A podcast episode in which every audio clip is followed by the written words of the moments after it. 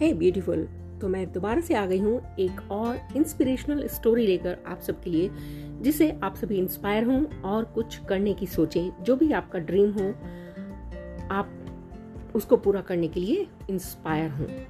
तो चलिए, मैं सुनाती हूँ एक ऐसे लड़के की कहानी, जिसने बहुत संघर्षों के बाद वो मुकाम हासिल किया, जिसकी उसे चाह थी। जी हाँ ये कहानी एक उस लड़के की है जब 12 साल की उम्र में उसकी शादी उससे 10 साल बड़े लड़के से हुई। ससुराल मुंबई जैसे बड़े शहर में होने के कारण वो अपना छोटा सा गाँव छोड़कर मुंबई आ गई और उसका ससुराल मुंबई की कोई बड़ी आलिशान कोठी नहीं था। उसका ससुराल था मुंबई में एक झोपड़पट्टी में। पर जैसा हम सभी लड़कियाँ सोचती हैं कि हमारा सुंदर और सुखी सा और शादीशुदा जीवन होगा, एक अच्छा सा, प्यारा सा पति होगा, वैसा कुछ भी नहीं था। ससुराल में उसके ऊपर पूरे घर का काम करने की ज़िम्मेदारी थी। बारह साल की उम्र में जब छोटे बच्चे खिलौनों से खेलते हैं, लड़कियाँ हम सब अपनी सहेलियाँ बनाती हैं। वो लड़की 10 से 12 लोगों का खाना बनाती और साथ ही कई सारे घरेलू काम करती। बट अफसोस, काम ठीक से न करने पर ससुराल से मार पिटाई भी बहुत मिलती थी।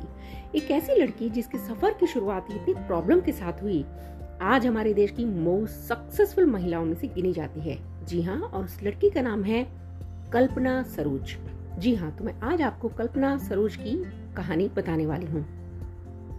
ससुराल में बहुत अत्याचार हो रहे थे बट उसी बीच में कल्पना से मिलने जब उसके पिताजी आए तो अपनी बेटी को पहचान भी नहीं पाए और उन्होंने उसकी हालत देखकर अपनी बेटी को वापस गाँव ले जाने का डिसीज़न लिया, जो एक पिता के लिए बहुत ही आप बोल सकते हैं, कह सकते हैं कि बहुत कम पिता ऐसे होते हैं, जो शादी के बाद बेटियों को दुखी देखकर उनको वापस ले जाने की डिसीज़न लेते हैं।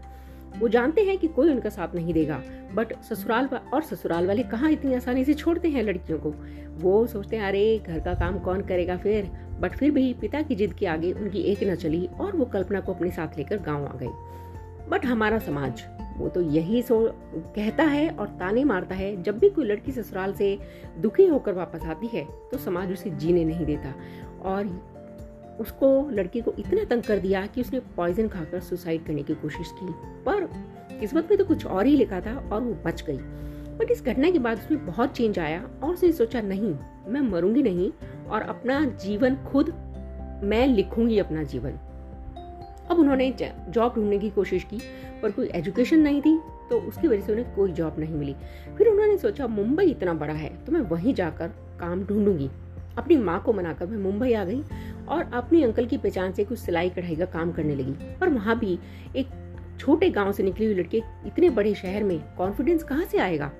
एक महीने तक वह कुछ हेल्पर का काम करती रही छोटा मोटा सा और धीरे धीरे उसमें वो कॉन्फिडेंस गेन किया कि हाँ मैं कुछ कर सकती हूँ। छो, काम छोटा हो या बड़ा हो पर मैं कर तो सकती हूँ। हेल्पर की साठ रुपए महीना की नौकरी के बाद फिर वह कारीगर बन गई। और उसने पहली बार सौ रुपए देखे। उसके बाद धीरे धीरे उसने छोटे भाई बहनों को भी मुंबई बुला लिया पर उसकी बहन की बीमारी की वजह से डेथ हो गई और इसका उस छोटी सी लड़की कल्पना के ऊपर बहुत गहरा असर हुआ। उसे लगा कि पैसा नहीं था, इसलिए वो अपनी बहन को बचा नहीं पाई। और इसी सोच से उन्होंने अपने ऊपर और ज़्यादा ज़िम्मेदारी ली कि नहीं, मुझे कुछ करना है और अपने भाई बहनों को एक अच्छी ज़िंदगी देनी है। फिर उन्होंने बहुत स्कीम्स के बारे में ढूंढना शुरू किया लोन लिया और अपना एक छोटा सा बिज़नेस शुरू किया। और बिज़नेस क्या था कि हम ब्यूटी पार्लर खोला फर्नीचर का बिज़नेस शुरू किया और धीरे धीरे उनको उस बिज़नेस की समझ आने लगी। उस छोटे छोटे बिज़नेस करने वाली कल्पना को अब रियल एस्टेट में जाने का मौका मिला और उन्होंने ज़मीन का प्लॉट बेचने के लिए उनके पास एक ऑफ़र आया।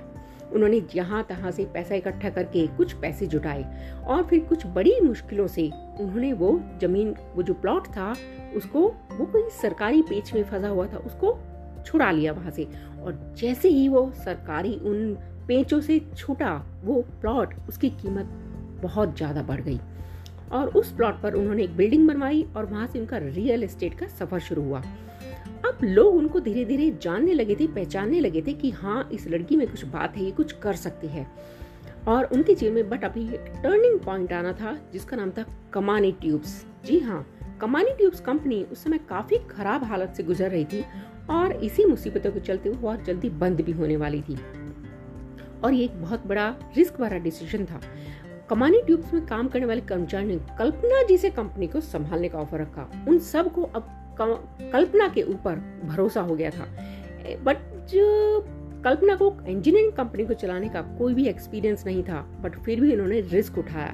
उन्होंने बहुत बड़ा रिस्क लिया और आज कमानी ट्यूब से बहुत बड़ी तेज़ी से बढ़ने वाली लगभग 100 मिलियन डॉलर्स की कंपनी बन गई है। जी हाँ कोई शिक्षा नहीं थी, कोई डिग्री नहीं थी और एक बहुत ही छोटे से घर से आई हुई लड़की आज रियल एस्टेट और इंजीनियरिंग के बड़े बिज़नेस में नए नए मुकाम हासिल कर रही है। है ना, गर्व की बात। उनके इस काम के लिए उन्हें पद्मश्री पुरस्कार से भी नवाजा गया है। और अपना बिज़नेस स्टार्ट करने के लिए बैंक से लोन लेने वाली कल्पना आज खुद भारतीय महिला बैंक की बोर्ड ऑफ़ डायरेक्टर्स की सदस्य हैं। तो है ना हेड्स ऑफ़ वाली बात।